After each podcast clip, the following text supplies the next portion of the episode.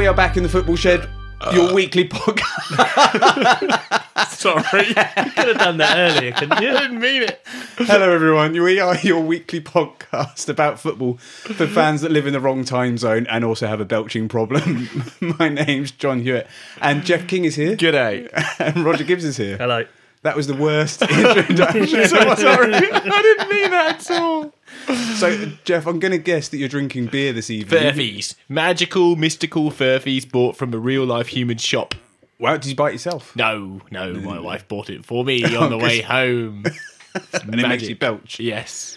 Um, Roger, here your beer's delicious. What have you got? No, it's crap. I'm gonna. I feel bad, like slagging off an independent brewery, but it's a Shed Shaker Frailty Pale Ale from Castlemaine, and it's crap. Uh, but it's good. Like it's Yeah. good to get an honest review. Yeah. Castlemaine, That's- that's it. Castlemaine the, the town or Castlemaine the, the the, town. the brewers? No, the town, not Castle. No, not 4X. No, Yeah. uh, no, the town. the town in Victoria. Wow. I'm on. I'm, coming On, for you, Shed Shaker. I'm on this new wine called Aldi five dollar wine. Do you know? Well, I, haven't, I haven't seen that one before, John. I was in a That's meeting exciting. today, um, and we got onto w- at my work. You have to work over um, what's the race called? Melbourne Cup. Yeah, yeah, yeah. So we do a sweepstake and stuff, and they're talking about getting drinks in and stuff. And I was like, "Oh, I've got this wine uh, that's really good." And so I told everyone about this wine, and afterwards, everyone emailed me and was like, "Oh, can you send me a picture of that wine?" I should get a job for Aldi. You absolutely should, yeah. Um, but every week we do start with a question. Um, but before we do a little bit of admin, uh, if you want to get in contact with us, ask us a question, um, tell us why we're wrong about something or why Jeff's disgusting for belching at the start. Um, you can find us on Facebook, just search Football Shed, or email us at footballshedpodcast at gmail.com. Um, don't forget to subscribe, leave us a review, and of course, tell your mates so more people can listen. Now, this week's question is about Man United. Roger, you ready? Don't feel like you're concentrating on my question, I'm Roger. It's a re- concentrating, John. It's a really good question. Okay. In which month in the year was the last time Man United were ahead at half time and lost a league game? So, home or away, any league game, they were ahead at half time and then they end up losing. And just pick a month. Month and year. I actually think this is, is one of their incredible statistics. So I, I'm going to say December 1998. December 1998, Rog. March 2004. Um, the answer is May 1984. Wow. I was five months old at the time. Against Ipswich, Alan Sunderland scored the winner for The Ipswich. Tractor Boys. The tractor boys. Yeah, Ipswich down. but that's ridiculous. that is actually ridiculous, yeah. Because they were 1 0 up against Liverpool this weekend at half time, and then the commentator said, Oh, it's just the last time that they lost. It's in 1984. Yeah, that's that's, 35 that's years. insane. It's absolutely insane. And considering there there have been so many iterations of Manchester United during in that period, there's been good and bad and terrible. I So mean, what's in that order. Again? Just ru- just run me through it again. I feel like you didn't concentrate on No, the I questions. did. I did. It's just so amazing that I want to hear it again. Just So Man United have not lost um, for a league game, home or away, from being ahead at half time. They've not lost since May 1984. wow. Yeah, there we go. The- Yeah, the- the- yes. the- no, no, John, tell me about the stat again. So- go on. Have I told you about my Aldi wine? yeah. Oh God! Quick. No, so what we're going to do this week, um, a lot of VAR has happened in the world this week. There's been a lot of incidents in the Premier League. And we're a quarter of a way through the season, so we thought it'd be worth having a quarterly look at VAR and basically do a report card of how are we going a quarter of the way through the year of VAR. Crap. That's not a report card. That's just. Remember when that lady emailed in saying that we swear too much? She can't play this podcast to her kids. Yeah. It's your fault, Rog, Yes. not mine. It's definitely not my fault. Think of those. I'm not going to say think- anything more than that. Think Jeff. of I'm the not- children, I'm not Roger. Think of cast- the children. Casting blame on anybody. I'm just going Yeah. to say it's definitely not me. I'm g- my report card, which was is like all my school ones, could do better. Could do better. Interesting. Uh, uh, my, record, my re- report card is nine out of ten. Wow, you're loving it. Predictable. No, but I would. I would okay. Uh, uh, a more considered response would be that Oh, what did you saying? I didn't consider my response. I have some issues with it, as we know. But if I look at it objectively, um, I think that the good has generally outweighed the bad, and I I don't agree with the way it's been introduced, and I personally don't think we should use VAR in the way we're using it. But it's not. I have to embrace it because it's not going to go anywhere. Yeah, we can't go backwards No, now. And in. and I think I do have faith that the things that are currently going wrong with it are largely about because we haven't thought about the effects of VAR and how it's going to impact on other rules in the game and the way we look at them. And those will be ironed out by next season. So we'll have a whole season of case study of you know that happened. Like the, the classic one is, I, I don't think I've we've argued too much about VAR in principle. It's more been about how it's been applied, and so the offside rule classic, like you know, it's not up for debate. Uh, same with the, the handball rule. N- if it leads to a goal, not up for debate. There's these specific conditions. Yeah. Um, it's not technology I disagree with, it's how it's being applied. So it's being applied to make decisions when it's not accurate enough to definitively make that decision. To me, that's bad science, that's wrong. Yeah. Um, it's going to make us relook at the handball rule. Now, I don't think those are necessarily issues with VAR, they're issues with how we're using the tool. Yeah, no, I agree with that, and I think I, I, we're in a sticky problem now. That sticky problem, sticky situation now. That because they're not overturning anything, it's almost gone so far that when they do overturn something, it's going to be a huge. They've got to pick the right thing because as soon as they pick the wrong thing, then everything else will snowball under that, and they can't change the parameters halfway through the season. Because if you suddenly have a first half of the season that goes like this, and then a second half of the season like this, everyone's just going to complain completely because everyone will go, "I should have had a penalty here, I should have had a penalty then," and so they've built a grave for themselves that they can't actually back out of for the whole of this season. So I think this season it's almost pointless it being there. Yeah, I, I mean, I agree with both of you, really. I I think, Roger, you're right. The VAR contentious decisions have been almost nothing to do with VAR. They've been to do with the implementation of the rules of the game. And the rules of the game being open for interpretation, and us now we're in a position to actually solidify what is A and what is B. We're realizing that the differential between A and B is actually a bit too grey for us to understand. However, I, I feel like um, I feel like we're in a better position. We're getting more things right, and we're weeding out a bunch of old dinosaurs that are still part of the game that sit there going, "Oh, go back, go back, send it back, send it back. I don't want it." And I'm like, actually, I want to see those people. I want to see you take your mask off, call yourself a dinosaur, and piss off. Yeah, do you know? I think the my biggest gripe with VAR is when people get on the radio or whatever and go, "Oh, we should just go back to what." There's you don't go back. There is no going You back, can't go yeah. backwards. Hmm. You should just have it. How that it's gone. Move forward. Everything moves forward. Yeah, and and you know we one of our biggest fears has not come true, and I, and I think that that is credit to VAR. We we were expecting, and the the rhetoric pre-season was about the the kind of idiosyncrasies of football and decision making, and the fact that that's part of it. You know, that was it a red card or wasn't it a red card is part of the thing that we enjoy, and we're taking away the love, and we were scared about that, and the public was scared about that. Yeah. The foot- but we were you know worried that the the pantomime of football would leave us. And actually it's quite the opposite. It's added to the pantomime of football because we're still talking about contentious decisions. The thing is we're not saying was the ref right or was the ref wrong? We're saying was VAR right and VAR wrong? And actually the same conversations have the same amount of airtime. It's just now we have a label for all of them. Before we were we were yelling at the linesman we were yelling at the ref mm. we were yelling at players for diving and simulating. We were do, we were yelling at everyone. And because of that it was everyone's fault. Got now, to say, you just now we you, carry, you finish. Uh, like now we've we've condensed that into one thing, which is VAR. We're saying it's VAR's fault, which means it mm. feels bigger than it is because we've given it all one umbrella. Yeah. And actually, you know, it's the same amount of airspace in my opinion. And the word that I picked up on there was diving. I've not spoken about diving once this season. I don't think any of us have. And generally, diving was a regular occurrence on the shed. And we don't speak about it at all. We never go, oh, this person's dive or that person's dive, because it's just gone from You the raise game. a you raise a really good point. We're talking about the fundamentals of the handball rule. We weren't doing that last year. We were talking about who's a cheating bastard. You Yeah.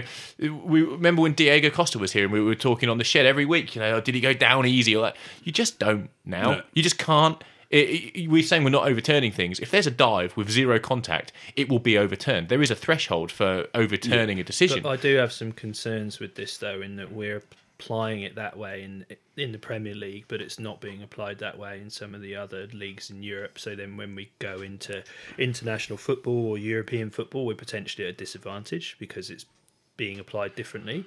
I also want to talk to your point about you. I think the thing you're enjoying about VAR is the the talking points and that it hasn't like that hasn't gone away. It's just like you said there's been more of it. There's been more um you know discussion about the decisions and um and and like you enjoy that and all the debate that goes around it. But my only i know there's no going back Yeah. but i think the only point i would say to the defense of those people is that and this is my personal opinion here. I don't necessarily think it's right, and I definitely don't think it's going to go this way. But my personal opinion in sport is that players make mistakes. Um, you know, officials should also have the ability to make mistakes, and it adds to the game. And if we look at some of the most famous moments in sporting history, whatever sport, some of them involve Yeah. refereeing errors. Yeah. Now, I don't necessarily think that less errors are getting made with VAR in terms of total numbers. They're just being they're being made the wrong decisions being made at a different level of detail. Oh, yeah, uh, So so it's so, but if that's I'm, I'm generalizing. Yeah, here, yeah. But if that's the case, it that might not be true. I could be talking Yeah. complete bullshit. But if that is true, then it's kind of like what is actually the point of VAR? Yeah. well, Yeah, I- you're just moving the errors from one place to another place. That's right. But I, I'd argue that we now have an emotion in football that we didn't have before. And, and I'll, I'll pick out an example from the last six months. Spurs in the Champions League semi-final. Was it Spurs Man City? Was that was that the game where Aguero scored in the last minute? You Yeah. remember Yeah, yeah, this? yeah, that, yeah. that it got not in the last minute. I mean, you remember the scenario when Aguero scored that goal and it was then going up for review. Uh, there isn't a person who was watching that game that wasn't in this heightened state of emotion that was kind of a. a it was like tantric sex. You know, you're you're you're, you're prolonging this this this feeling of is it, isn't it, is it, isn't it, and and it doesn't. I don't know what the result was. It was gonna be a climax. You know, in in its footballing terms. But, Are you going to do a plug for your sex podcast? well, well, now you mention it. Um, uh, so I think that that in itself, I'd not experienced that before that game. That was the first game where I'd been so involved, and the VAR decision was so marginal and took so long to get right, and was so important in such a huge competition that actually there was a feeling there that I'd not had before in football, and because of that, I'm grateful for it. to counter that, um, we introduce this podcast every week as fans who live in the wrong time time zone. We all live in Australia, so we are football fans that can't watch every game, can't go to games because we love the Premier League, but we're on the wrong side of the world to watch it, and that's what we from over here watching on TV. Um, and yes, we have clubs we support, but also we just enjoy watching football. We're slightly removed from that scenario. If I'm a fan in the stadium and I'm the Man City fan on that night and watching that, I would find that so frustrating. Like, I get what you're saying about how it's a new, different drama, but to go through that massive high of going, yes, we're through, to no, we're not, I'd be so furious. And imagine if now I think that's even worse because now we've seen it this year already. Imagine if that would have actually been closer, that offside, and it would have been like Sterling's Hawkeye, yeah. Sterling's offside for um, I forget who scored the goal. Uh, Jesus, maybe Yeah. Gabriel Jesus, um, where we actually know that VAR is not accurate enough to have made that offside decision, and yet they determined it offside. Imagine how you would feel in that instant. And I think this is one of my biggest gripes with VAR, but also one I think they'll figure out is for some things we're applying it to that minuscule level of detail, you know, to millimeters, and we're saying there is no argument with this. It's, you know, it's fact, but it's not because they're saying it's fact to a decision that they can't accurately determine. But aside from that, they're saying that's fact, and that with other ones, it's still really open to interpretation. Yeah. And so one of the things I'm finding quite hard is that, like, those two things working together in one's the same. minuscule and one's just oh, it's just interpretation. Yeah, was it like, a foul and, on I mean, Origi or there's, not? there's a couple like to give an example from the weekend. Um, Klopp had a obviously had a bit of a rant for the um, United goal. Goal. Now, do you guys think it, that Lindelof fouled Origi? I Yes. don't think he did. I think it's a foul.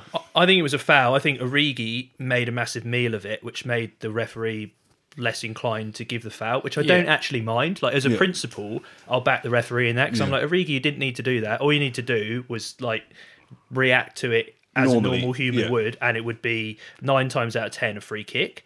But Klopp's point was, did the referee think it was a foul? Or the linesman, but hold on, we'll let things go because that's what we've been told to do.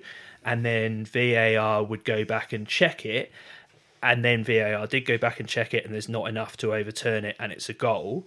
And then on the same weekend, you've got um, uh, Conor uh, Hourihane for Yeah. um, Villa. Villa, yeah. Um, scored, ball came out to the edge of the box, togged it in, you know, looked like a goal.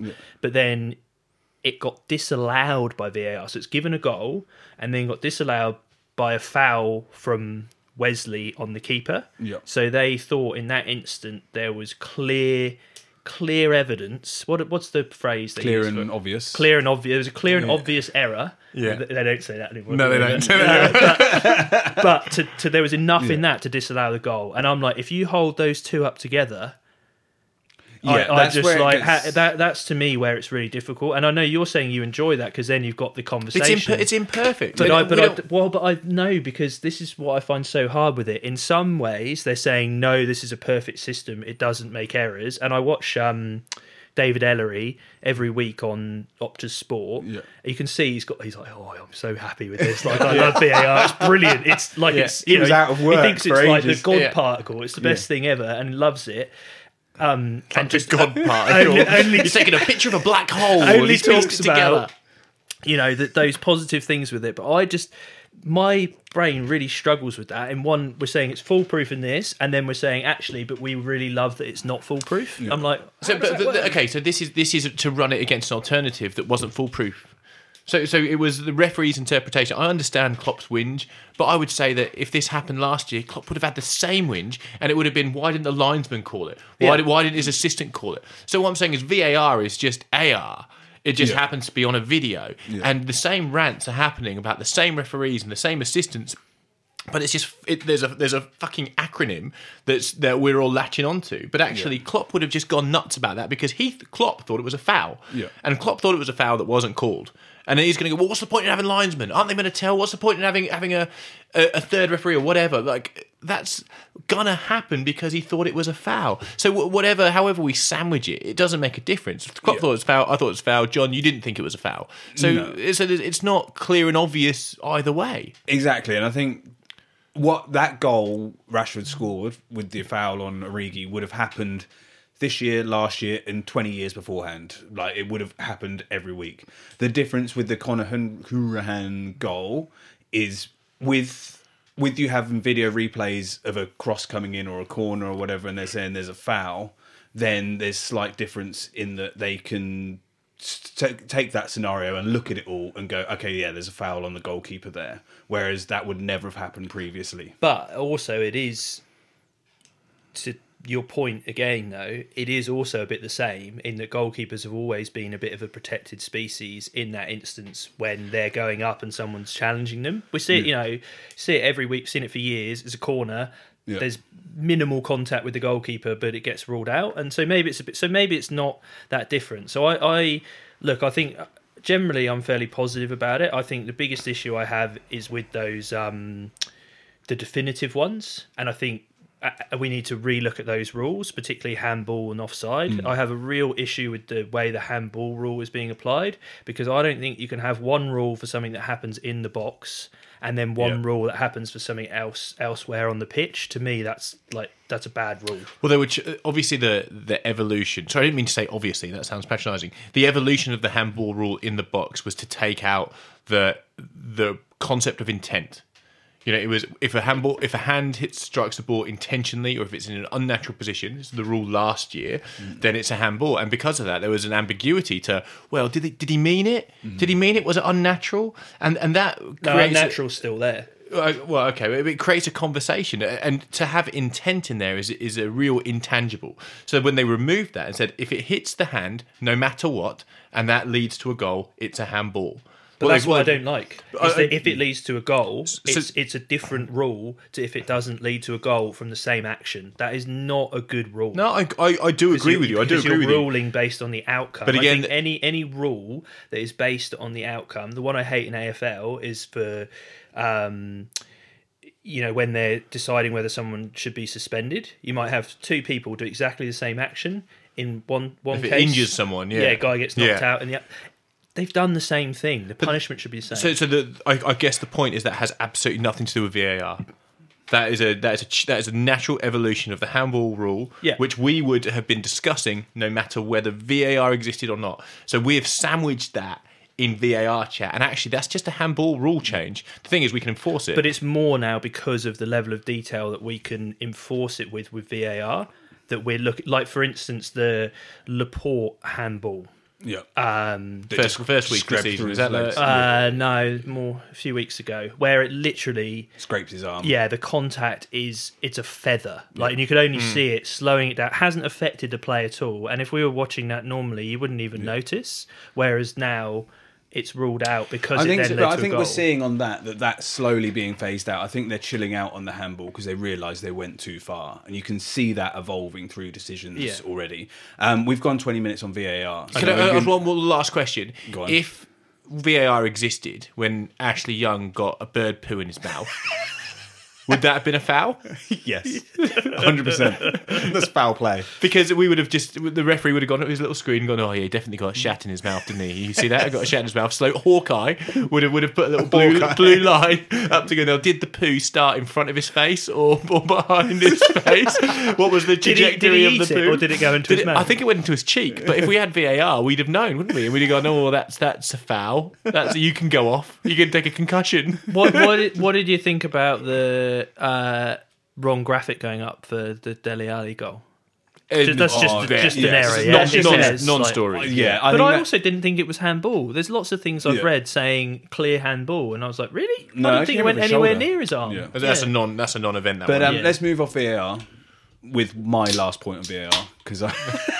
Well, no, that's fair because we talk about it all the time. So- No, so what I was going to say is let's move on to the Man United Liverpool game, which we've touched on briefly anyway. But what happened in the Man United Villa, um, Liverpool game is Mane scored a goal that was obviously a handball, and he didn't. He did that kind of. He did a meek celebration. He kind of just went, "Oh yeah, oh no, I know it's a handball," and I think we're going to see that happen more and more. Like I said about the diving is seems to have disappeared because I haven't talked about diving all season. I think people are going to less and less go, "Oh yeah, that happened." You're not obviously not going to have a Diego Maradona hand of God or whatever. People are going to start going, "Oh yeah, this is Hit my hand. Yeah, I can't do Sorry, anything. There was a goalkeeper who got sent off in the Champions League this morning, and he just put the striker in a headlock and dragged him down, and everyone's like, "What are you doing?" Because there's a video, so Yeah. you're off.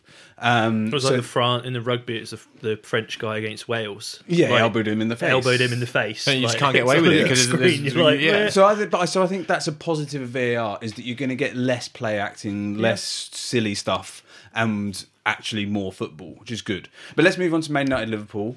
Was No, I want to hear your thoughts. Like, because I, I, Okay. do you think Man United were good? Do you have? Are you more optimistic after that game in terms of the way United played?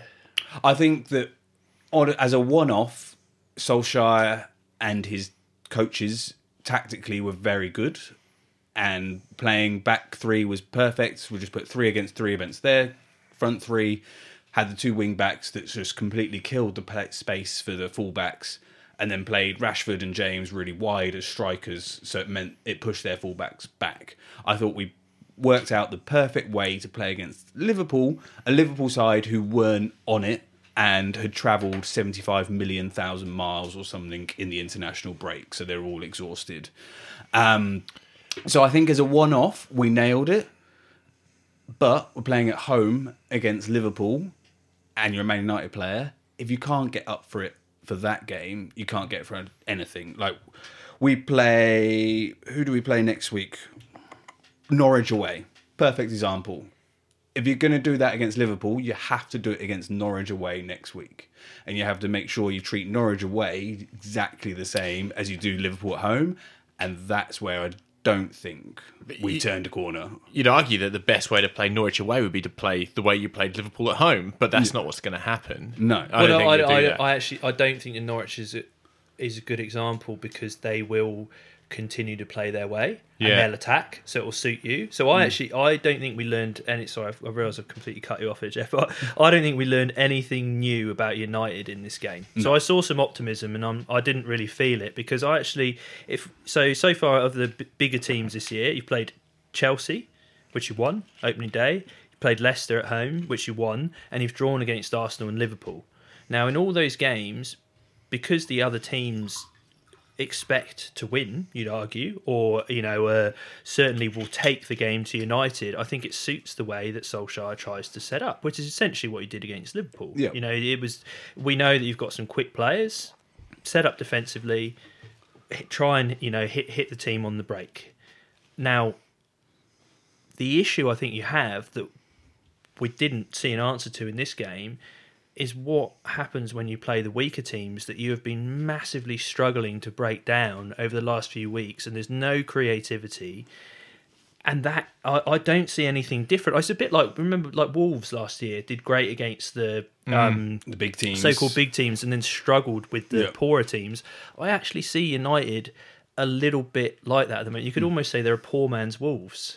Now I know, I know, I know that's a fall from grace, but I do like I do. Yeah. That's where That's I, interesting, yeah. I, I see you struggling. Is in those is in those games. Yeah, no, I think you're spot on. I think there's there's an article that came out today about um, friend of the prod Pereira, who we all think is crap, and I still think is crap, saying, "Oh, maybe he's the perfect modern number 10.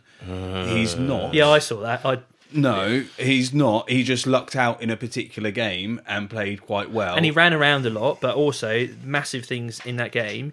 There were at least two occasions where if he would have played the right pass, you would have had a one-on-one. Yes. and he messed it up. Yeah. so to, he's not good enough. There, there were also a few occasions where Liverpool were through. Uh, Firmino's Firmino, we uh, dragged it wide in the first half. Was it Origi who did the same in the second half? Yeah. De Gea made a couple of good saves. and and their scuffed shots. Really, they didn't connect well enough, and they were in a position to, to you know do whatever they liked. Yeah. So I do think that um. I'm not going to say the result flattered United. I, I am absolutely in agreement with you, Roger. We learned nothing from this. Whether Liverpool were knackered, if any, if we learnt anything, if we're going to take anything from this game of football, it's that there is a way to counter Liverpool's attacking fullbacks. I think, Yeah. yeah. if anything, Man United have done a massive favour to the rest of the league. Have gone, this is how you play against Liverpool because you put three against three, and then you put two wing backs and two wide forwards, and then you. You it means Liverpool have to go through the middle, and you need their Fabinho's or Milner's or whatever to be the creative spark, which they're not. Which gonna they're not. be. And Salah was injured, and that Sa- makes a difference. Yeah, that's massive because Yeah. if Salah's playing, then all of a sudden you you know you mark Robertson um, and Alexander Arnold out the game, Yeah. But and then then Salah you've does got, something. You, Salah does something, but I think the the only thing positive thing that perhaps I'm turning the corner on a bit in a few instances in this game is McTominay. Hmm. I actually thought he was quite good, and there kept like his he was really involved in the goal. Obviously, Yeah. there was a couple of times where I sort of saw him striding forward with the ball, like carrying the ball. Yeah. not just winning it and giving it off. And I sort of feel like maybe he has. I think he's he got has something. got he's, something. he's Yeah. improved a lot this year. He's six foot two, centre midfielder, um, can cover the ground, can pass. If he gets it together, he's got everything there to be really good. He's never going to be a Steven Gerrard, but he could be a Jordan Henderson. Like he's not going to be the greatest player in the world, but he could do Hmm. all the things. Um, if he gets it right, I think he could be really good. And I think the th- looking at the league, Man United are 14th on 10 points. Spurs are 7th on 12 points. There is two points between them. If you look at that, you suddenly go two or three wins in a row, it's good. And I think what Solskjaer may have learned this game is that playing a back three works for our team. Like, I think Maguire plays well in the back three. Yeah. Lindelof plays well in the back three. Chuck another centre back in there. I think it works for the team. It makes the midfield a bit more solid, and it lets us play two up front, which takes the pressure off. Rashford score all the goals, Martial score all the goals, be Lukaku or whatever. It means that you've spread out that I load do a think little bit. be better when Martial's back though, which he wasn't in this game, which I was a bit disappointed. And he played one of those wide forward roles very well, uh, those stretched forward roles. Yeah. Um, talking about, I know it's not on the running order, and talking about centre backs. You see Man City this week. no Um, centre backs. No centre backs. They had seven midfielders on the pitch. seven mid. They had a left back, a right back, a striker, a goalkeeper, and seven midfielders. Yes. Just listen to that again. Yeah. Left back, a right back, a goalkeeper, one striker, and seven midfielders. And not one of them was Phil Foden. Give the What guy a is- game. what and that? Guardiola's probably done that before. That's the, that's Well, the yeah, he weird hates thing centre about backs. it. Multiple he hates them. Yeah. He buys centre backs that are no good at playing centre back. well, he's only because he got hates centre Otamendi now, so I don't necessarily. No. John blame Stones him. was on the bench. God, if Oh, you were John now. Stones, you'd be just shooting He's on yourself his in way the back. forehead, wouldn't you? Yeah. Um, quickly on Man City, whilst we're talking about them, um, Man City won five one this morning. Sterling scored a hat trick, possibly the best player in the world right now, and, two assists. And two assists. But talking of best Wow, players in the world, I didn't know. I didn't know he had two assists. I, I think well, the, the thing about Sterling, I said at the moment, for me, like my test of oh, it's it's like the Ronaldo Messi test Yeah. of of of how good a player is, which I mean, like says all it needs to about Yeah. Ronaldo Messi. But is if they are averaging more than a goal a game in terms of either scoring or creating a chance, which Sterling's doing at the Yeah. moment, and I just think his assist at the weekend was ridiculous, Oh, was and even his finishes today. Yeah. I was like, so clinical. yeah, and that thing, that whole thing of making the wrong decision is gone. gone. and he's got that balance right between when to go quick, Yeah. when to slow down. Um, I thought his movement off the ball for all three goals this morning was exceptional. Like Yeah. he just knows, he's just got, he's learned. You can see, like you He's know, got better. and that, and Yeah. I, I and kind he's of worked hard at it, and he's got better and at I, it. I like re- I've one of the things I've enjoyed about Sterling is like because he's been in so much in the public eye. You know, he got this burst onto the scene when Liverpool were going well, and then made this big buddy move. Lots of people hated him. You know, there was all the stuff about his family, and there's obviously been you know a racism hmm. side to it as well. And he's always been there, and so we've sort of seen seen him go through all this, and he's still young. But you've also you've seen him get better. He's dealt Yeah. with all that, and now I look at him, and I agree with you, John. I think he's elevating into that. He's, top, he's, top he's in that top five or six in the world right Yeah. now. But talking of top players in the world, the Ballon d'Or uh, nominations came out Yeah, this yeah, week. yeah. So the top 30 players in the world. Oh, it's passed me by this one. Um, so there's one big one that came out, uh, Jeff. Yerry Mina. No. Not quite. What do you mean? I thought Yerry Mina would be in there. No, No, no, I thought he's up there with Van Dijk. So who did you vote for flop of the year last year? Mahrez. Yes, Mahrez is in the top third. No, no, I, can't now be I've got to say I don't often agree with Jeff, but I am the top thirty players in the year. yeah. Mahrez is in the top 30. I know. I, I, I agree with you both. Does he have lots of money that he's In the whole year, he started nine Premier League games. Nine. Who votes for this? Uh, it's journalists. Corrupt cunt. Journalists are they all Sorry. called Carl? Um, someone else who's in there that I thought was hilarious. Go on. Hugo Lloris. You're kidding me? Because he won the World Cup. But that But was he that was didn't. like ages ago. That's Well, not yeah, this but year. I just no, I yeah, he's also. Oh, passed- this is passed this his is a best. joke. Is Yeah. it voted for by FIFA delegates? probably. Yeah, Is Well, it set up so that Ronaldo wins? Probably. um, and there were seven Liverpool players in there. Seven. Yes, because they won the Champions League. So Trent Alexander-Arnold got in, which I liked. Really? But uh, yeah, so that's out. But this that's that is also ridiculous. So there's only 23 better players in the world Than Liverpool. than Liverpool. I'd just scrap scrap it. Well, personally, Start again. New system. Well, I mean, I was gonna ask. I was gonna start this shit by going, "Are Liverpool actually a bit crap?" Yeah. Well, I'm not, I, well, apparently we, not. won't, we won't talk about. We'll talk about that another week where they drop points. Shall Wow. Oh, yeah, that Um, passed me by. Now I'm quite irate about that. That's, Well, um, let's move on to another crap team this week who did have one player in the uh, 30, which is Aubameyang. Um, Arsenal lost to Sheffield United 1 0. Um, are Arsenal crap? Well, I, watched this game right, Yeah. um, and there is nothing more uncomfortable than Sheffield United's overlapping centre backs. there is nothing more Just to watch it. to, to watch watch them it. lumbering past. Well, no, I, I mean, Everything's Chris normal. Basham. You Yeah. can watch it. Oh, the, sp- in Australia, that game started at six in the morning, so I was ironing a shirt. That's welcome to my welcome to my life. I was ironing a shirt whilst watching the first half of this game of football. You're comfortable. Or summer's a You know- killer, Jeff. No jumpers I in know. summer. You've You've got to got to iron. You don't just have the, your col- have the collar out. Yeah. Um, that's exactly what I thought this morning, Roger. I'm like, oh, the bloody hot weather. I've got to iron now. Oh. Um, so I- I'm watching this comfortably. Like you, uh, you know football well enough that you can watch it comfortably. You know you can Yeah. just enjoy it, enjoy it, and then suddenly there's an extra fucking player on the left. I'm like, wait a minute, wait a minute, Where's he come like I, you kind of naturally see the balance of a side, Yeah. and you see it, you see it go left back up to the winger, and you're like, oh, is he going to cross it? No, whoa. Whoa! Who's this? Who's this third party that's entered the pitch that's, that's going up on the wing? Where did he even come from? And you can see that it's not just me that's uncomfortable with it. The whole Arsenal team are uncomfortable with it. So like this, we're, we're not marking this bloke because he shouldn't be there. He should be at the back. So I can't believe it's never happened before. It is blowing my mind when you watch it, and I think it's brilliant. It's amazing. I Yeah. love seeing something new in football, and people are banging on about it. You hear, "Oh, Sheffield United, they're overlapping centre backs." Watch it. Yeah. It's madness. Yeah. But They deserve to win the game. they absolutely deserve to win the game. Their goal was very Sheffield United, which is fine. Mm. Yeah. But they they dominated Arsenal. Arsenal didn't have any ideas. Yeah, I think my my only concern for Sheffield United is that at the moment it's amazing.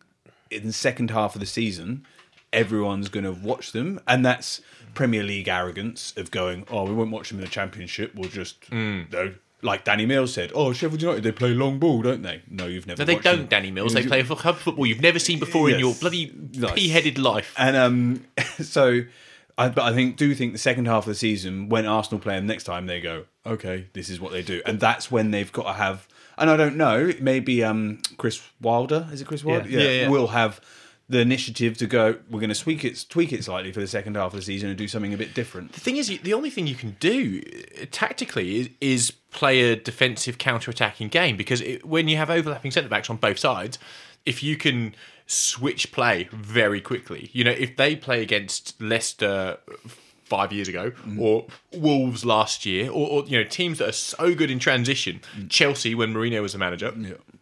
then they will be exposed. However, not a lot of teams play with that kind of real transition. United did it when Ole first got there. They're they're the teams that will expose Sheffield United, but Arsenal, who play possession football, uh, are just headless chickens against that kind of that kind of Yeah. strategy, and they're, and they're not dynamic enough to change. They try the same thing over and over and over again. It's so Arsenal. You're watching like these short balls out from the back. I'm like, it's not working. Look at yourselves. like, do you want me to just hold up eleven mirrors and you look at yourself not working very well? Yeah, But I, I just I looked at the Arsenal team Mm. for this game, and you look in the middle of the park, and you're like, right, you know how Sheffield United are going to set up. They're going to primarily try and be solid. Where's the creativity that's going to break them down? Yes, you've got some quick players in, you know, Aubameyang and, and, and Pepe, but where's the who's going to unlock the door? Like, where's that creativity? Meanwhile, Ozil's not in the squad. yeah, Now, I saw one thing uh, after this game from an Arsenal fan that essentially said the only thing that Emery's done well since he arrived. Now, I know you quite like him, but Yeah. I, I quite like this comment. The only thing he's hmm. done well is managed to unite a large portion of the Arsenal fan base behind Ozil, which no one's managed to do because everyone is so maligned at Arsenal. But I just look at this and I, I mean, I actually think that there are still there still isn't a better player at Arsenal that they should build their team around than Ozil. Now, I think Ozil is a world class player. I don't or Yeah. has the ability to be a world class player. He's won World Cup. You know, um, Germany saw him as critical to their team that won the Yeah. World Cup. I don't know what's happened. Some obviously something's happened. He's only played like twice this year, but I look at a game like this and I'm like, that's that's the player you need. That's the, the player you need to to try and create something or do something different. and he's the highest paid player there by a long way, like almost double anyone else. So he's earning about four hundred grand a week to do nothing. But and does that Yeah. matter? Like It I doesn't really matter. getting it, up. it doesn't now. really matter, but it just seems like Arsenal. What, what are you doing? Like, just fire him and pay out. The re- you, you're going to pay his contract, so just fire him and pay out the rest of his contract. Yeah, don't let him linger. If he's at forty million, fuck off. Or, or play him. Or play him. Yeah. Exactly. And I Like- think the other thing for me was I looked at the back four and I'm like, the back four is crap. And yet the other week in the, I think it was the um, it's not the Worthington Cup anymore, Carabao Cup, whatever it is. The. Milk Cup, Roger. I think they call it the Milk no, Cup. the Milk Cup's different. no, it's Um, the League Cup. the League Cup. Uh, the Worthington Cup. It's like 1994. Tier- Tierney played, Rob Holding played, and Bellerin played. Yeah. Now, to me, those three play. If Arsenal play back four, those three players are all members of Arsenal's best back four by a stretch. Now they haven't played together again since, and I looked at their back four for this game, and I'm like, why aren't those three players playing? Yeah. They're all not match fit yet, so he's still slowly just trying to ease them in. Tierney's been out for over a year. Bellerin's been out for over a year. Holding's been out for nine months. So they're all got massive like cruciate ligament injuries or whatever they've mm. had. So it's a long process, which is why He won't play them all together, maybe. yeah, and why I keep backing Arsenal to do well this year is I think I like Emery as a coach, as I keep saying, but I do think they've got had their best three defenders out for the whole season so far. They're fifth in the league. They can score goals for fun. They have one of the best strikers in the league, in Aubameyang. I think Pepe will take a while to get into it, and they have some really good young Kids, English players. yeah. Like Willock looks good, Yeah. Saka looks good. I think they've got the basis there. That I think if I was an Arsenal fan, I'd chill out for 18 months. I wouldn't. I'd be literally pulling the few hairs I have in my head out. I'd I'd be losing my mind because you're seeing such incredible raw ingredients, so poorly presented. It's like Yeah, it's, it's like all you want is a cake, and all you have are ingredients, and you just fucking dip your head in the flour and lick it up. But they're, Like but they're and it would missing. be but like, they're all I want's missing cake, some and I've got everything I key need. Ingredients though, like, and we said it. We said it. eggs. Where are the eggs, Where are the Roger? eggs? Like when Ramsey left, we said Ram With the eggs, with the bold ones. Ramsey was their only player that could link the midfield and the attack. The mm. yeast. And they got rid of the yeast. Ramsey was the yeast, and they got rid of him, and they haven't replaced him, and they're not playing Ozil. So I like, Yeah. you know, Aubameyang, Pepe, Lacazette, icing. icing. right, but I you, like how far we've gone with this cake analogy. but you need someone to join the two together. You need someone to join the what, what's the what's the defense? I tell you, they could do with a bacon tray, couldn't they? Make a try. But yeah, I, no, but I do agree with you in that because the league seems to have squeezed up a bit, it, they can sort of get away with this. But I, I tell you what, based to talk to Jeff's point, this is another classic Arsenal moment. They have no excuse whatsoever this year for not finishing in the top four. Yeah. And if they don't finish in the top four, it is an indictment on that club. It will be like when Leicester won the league. yeah. Yeah, no, Yeah. I think that's fair. Um, let's Speak- move on. You you- were gone, Jeff. What were you going to say? Well, just the league itself. Like every time Well, we, yeah. we, we bring up a club and we, we look at and go, okay, well, Arsenal. Are, what are Arsenal fifth? They're they're but they're you know they're three points above twelfth. Yeah. Like the league is so tight this year. What does that mean? Is everyone good? Everyone bad? What's going on? Um, I think. If the, I think the playing field's evened out a bit. I think the Chelseas and Man Uniteds of this world and the Arsenals of the world are not massively better. Spurs. Spurs, Spurs no, are actually bad. no, no. I think Spurs. I would still put. I think Spurs will still finish third. Still going to win the league? No. Oh wait a minute, you've you've uh, I, I um, think you've noticeably dropped back a bit here, I think John. my uh, prediction on Spurs winning the league is going to be wrong, but I do think they'll feel, finish third. Um, but I think the Leicester, Spurs, Arsenal's, Man United's are actually not that far off the Wolves', Southampton's, Brighton's. There's, I think it's just there's Everton's. a, a, where I can't even see them in the league. Oh, so far down. because they're on the same points as Man United, John. Well, yeah. but I, do- I think the quality of the league's squashed up. Um, so I don't think there's such a big gap. Partly because there's so much TV money, everyone's This got is money. this is my, my anti-salary cap theory. Yeah, just give This is- everyone If you have unlimited- everyone going unlimited money, then eventually it'll Yeah. all even out, won't it? yeah, and Yeah, then no, it's right. that'll do. Ish. Ish, ish enough, ish enough. And then, yeah, but uh, you know, uh, uh, we'll just keep scattergunning because because uh, we're going to definitely talk about Chelsea, aren't we? Well, well, yeah, we're going to go on to Chelsea next. So Chelsea was next on because they got over the line with a win, and they're sat in fourth on 17 points. Which at the start of the season, if you're a Chelsea fan and you've got a transfer ban and Frank Lampard coming in, and Unknown quantity. not really what's happening to sit a quarter of the way through the season fourth with a two point gap, which, as we've just said, is huge in this league right now. Huge point um, I think they're doing really well. And the Newcastle game, Man United lost to Newcastle, is one of those banana skins. It could go wrong, you can fall over, but they've got over the line and won, so good on them. Yeah, okay. No? Right.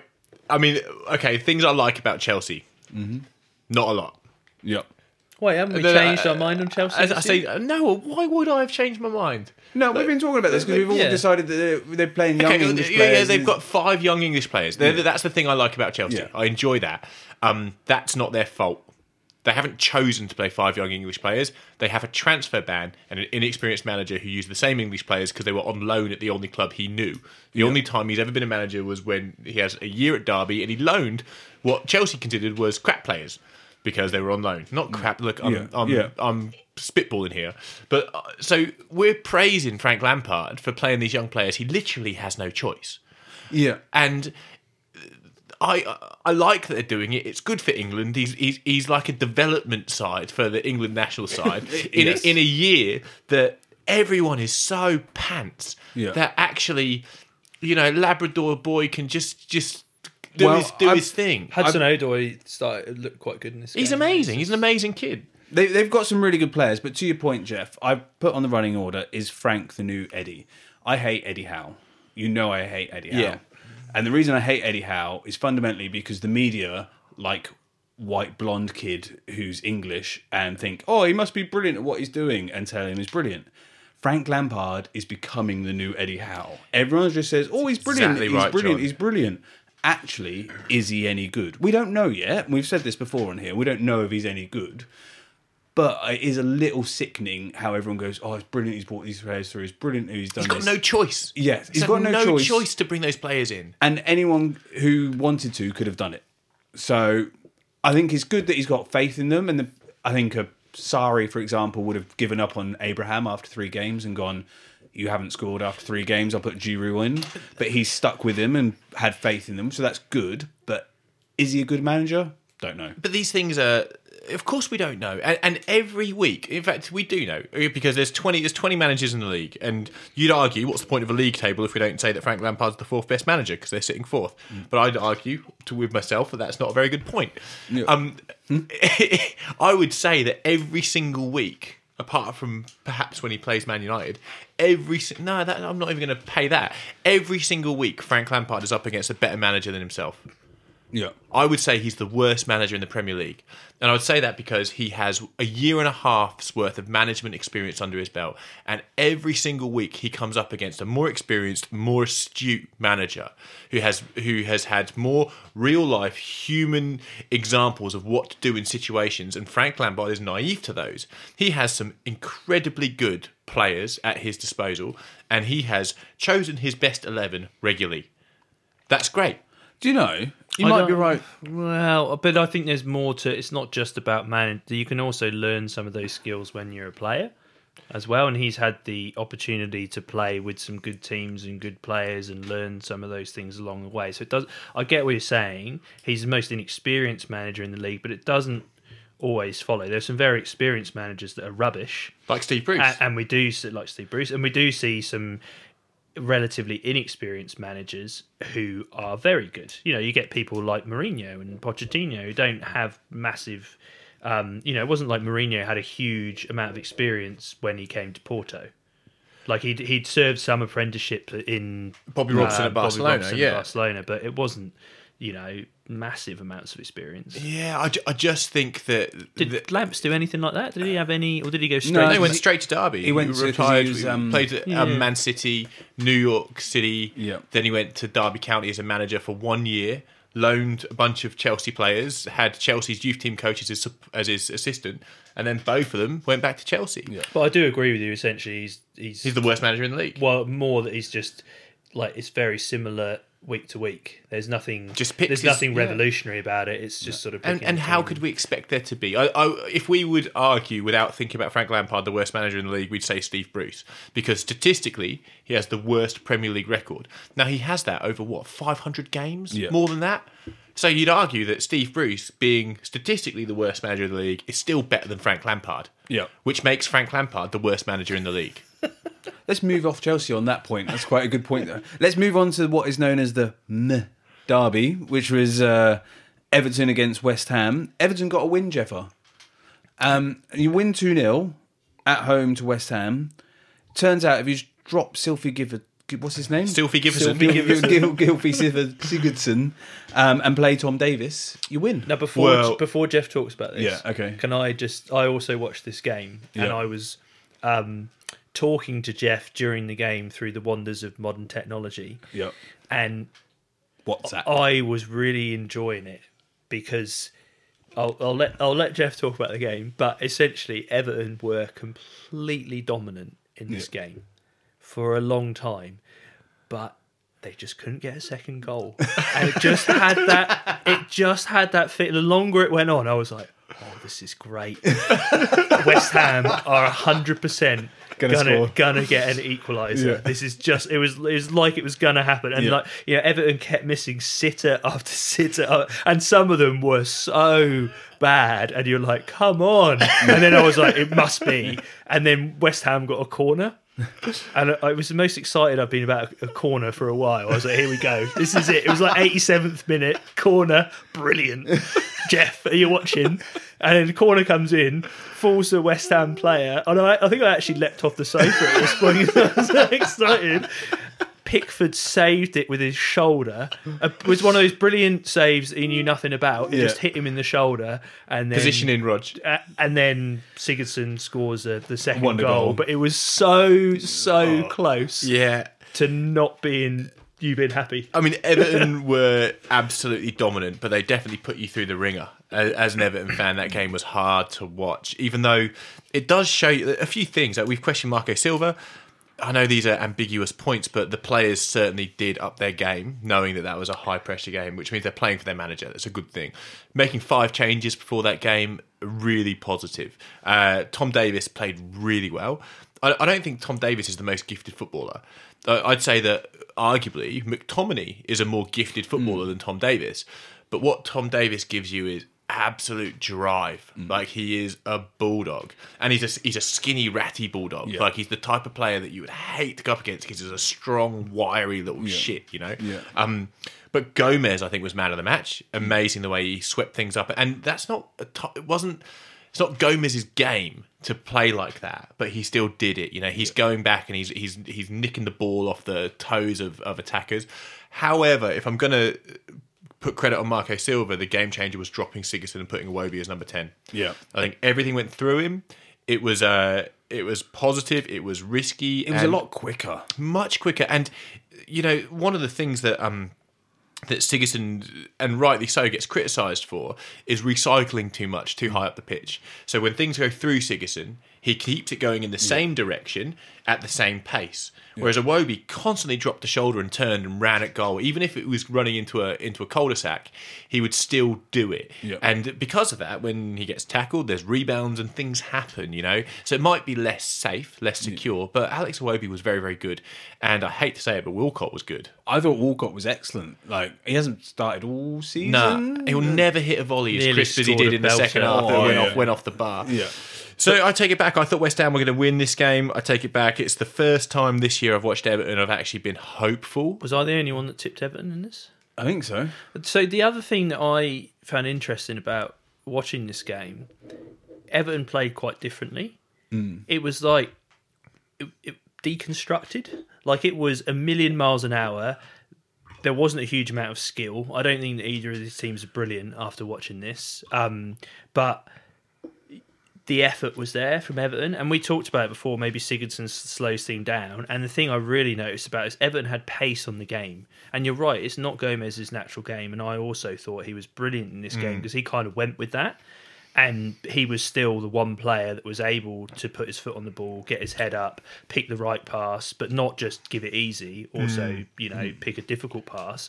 But I thought Everton looked much better playing at this pace and I think they've got more players suited to this than they do playing the slow, Possession, the slow, when deliberate got possession Walcott, football. Richarlison, Wobie, they're all pace. Just they're Mo- almost- quickly. Mo- Moise Kean, like just, Yeah. I'm like, yeah, get it, get it forward quickly, and let those guys do their thing, and that is what you did. And and you know you've got attacking Hmm. fullbacks that can get involved in that as well. And yes, it might be a bit open at times. And do you know what? I even feel like Marco Silva is more comfortable playing. Like when he was Yeah. doing well with Watford, they weren't particularly solid at the back, but they looked really good going forwards. You'd, Yeah. you'd argue that Everton are best when they're frantic. Yeah, Yeah. and that's what you're right. And it was frantic. That's ex- that's a great word for what and they that were. um and that's when they when they're most exciting, and that's when the crowd gets behind them because it's exciting to watch. So Have Everton turned a corner, Jeff? you can't say that after one game. Um, I but they should have, like, realistically, Everton should have won this game four or five nil. Yeah. there were so many chances. and, And such by- a dominant performance. by the same. What's the word? I but it's don't know. West Ham away. Have West Ham turned a corner the wrong direction? Well, we you can't judge West Ham by this game because they were so bad. But West Ham have had a bad. They haven't won in four games. Like they they started really well, and they're slowly just I falling just, off. I a just cliff. don't think this represents anyone. Like you, look, you can talk about Everton because you could see that you could see a game plan, you could see what they're trying to do, you could see interplay. You, there's no way to judge West Ham on this game of football because they didn't show anything. Yeah. So, so you can't say they were tactically naive. You can't say that anyone had a bad game because they didn't touch the ball. But they they just Well, crap. They just didn't show up, and because of that, you can't say that they're chokers. You can't learn anything about them at all. Declan Rice got overrun. Like they were talking hmm. about before the game when it, you know Everton's formation came out and playing essentially two in the middle and just Gomez and Davies. All the talk was about only playing two in the middle. West Ham's hmm. midfield's going to overrun them, but it was completely the opposite. And like Declan Rice was just fighting a, a losing battle. Yeah, West Ham on his own Yeah, they couldn't around. really keep the ball, and it hmm. just kept coming back and back and back. And La- Last thing I'll say on this game without banging on too much is I've never been more impressed and frustrated with a goal in my life than Bernard's. Oh yeah, oh yes, so if you've not what seen was he this doing? goal, But brilliant. Yeah, exactly. Yeah. Shoot, shoot, shoot. Oh no, I'm gonna run all the get- way around. yeah, so for those who haven't seen it, it gets played through. It, it's one of those like typical kind of s- half-angled cut played through. Breaks the offside trap. He's there. It's on his right. About to take a shot. Doesn't. Cuts back. Literally walks back towards his own goal. There's two like a defenders. big loop as well. Yeah, Yeah, nine they- times out of ten, across the keeper, in the bottom corner, goal. What are you doing? Yeah, and so you're screaming at your telly because he's fucked it up and he's fucked it up, and it feels like ten minutes passes whilst you're going, "Oh, he's fucked it up," and then suddenly how did he creep it behind the keeper? It's Yeah. The like, drag, but the drag back was amazing. Yeah, the drag Like, was very good. brilliant and horrible all at once. I've got one question before we move off it. Lucas Digne, yeah.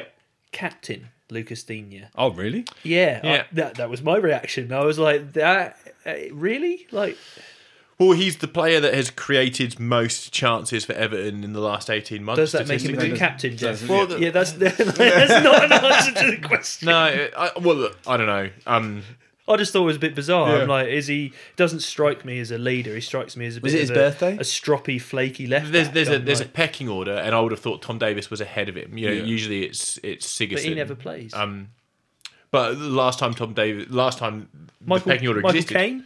Yeah. um, Yerry Mina. No, Jeremy Move on. Right, let's move on now. A couple of quick Premier League ones because we're running out of time. So Leicester beat Burnley and a third. So we can just confirm that I'm going to be right about that, and they're going to finish in the top four.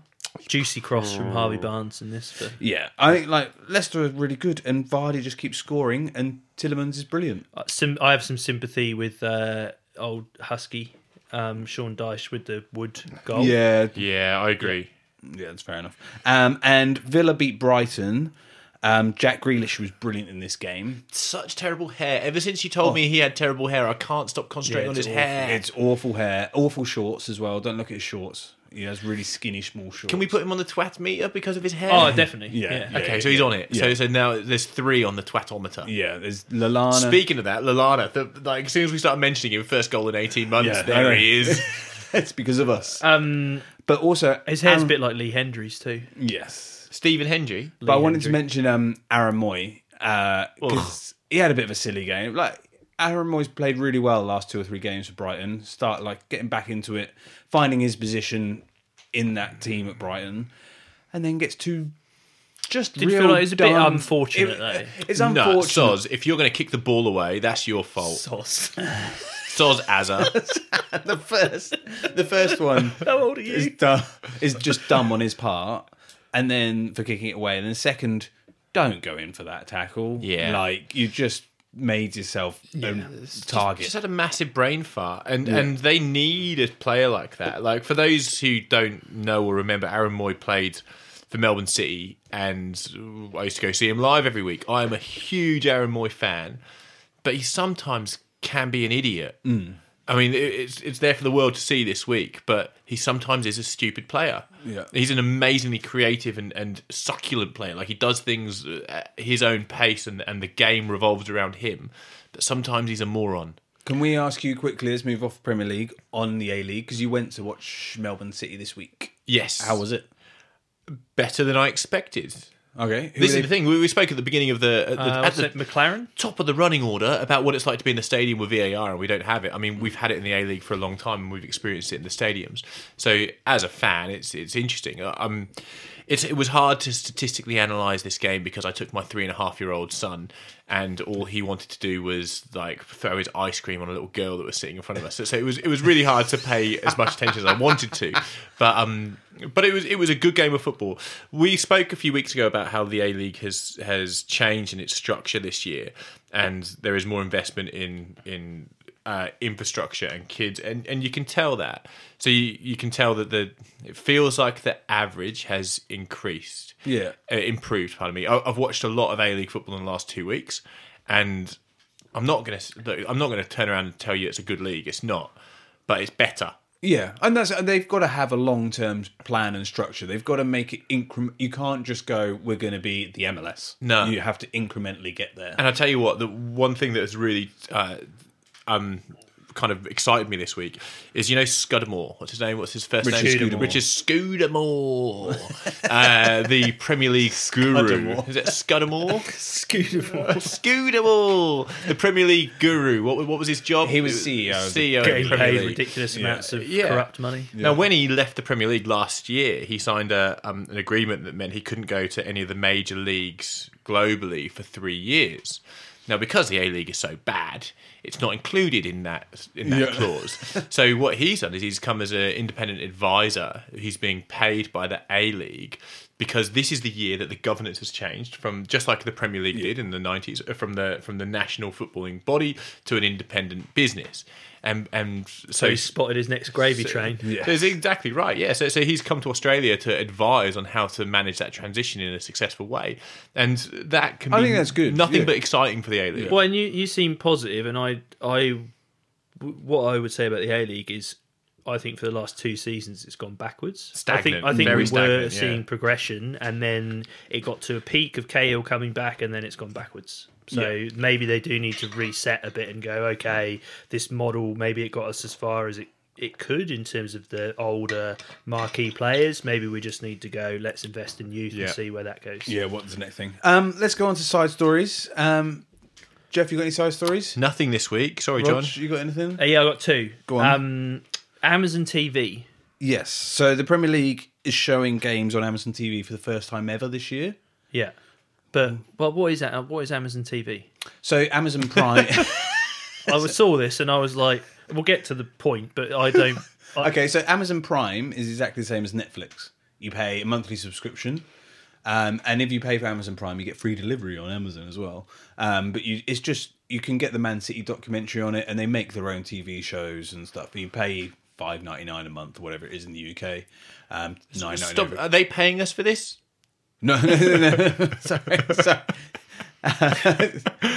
yes, I get paid by Amazon. I get free Amazon, by the way. Um, and you pay them a monthly subscription. You watch their TV.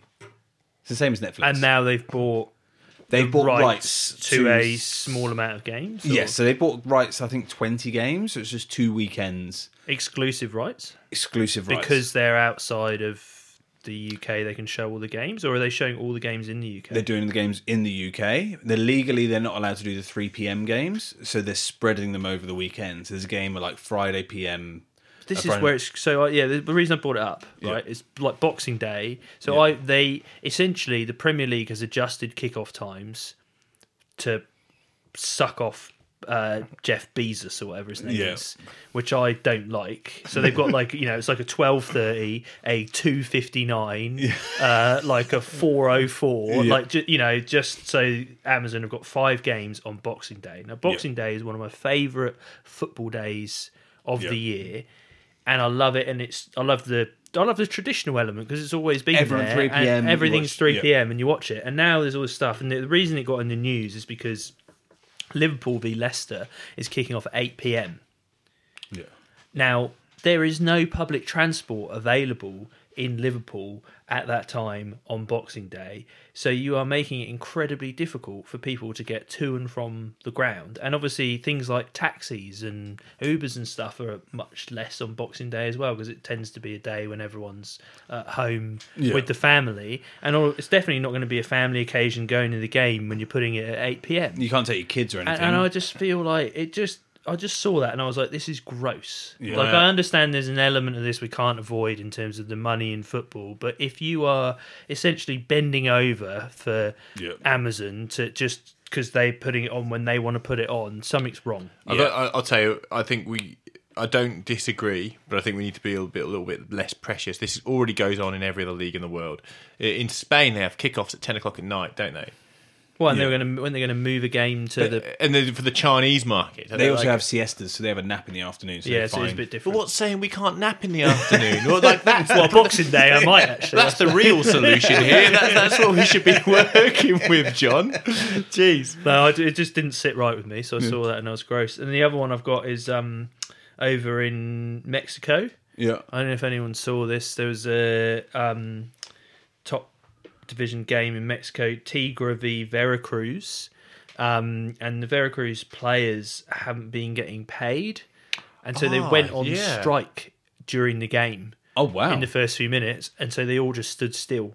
And Amazing scenes, yeah. Scored two goals while this was happening, but they literally just all of a sudden all stopped and just stood there like statues while they played around them and scored on two them. goals. Yeah. That's awesome. But it was just bizarre to watch. Yeah, it's amazing scenes.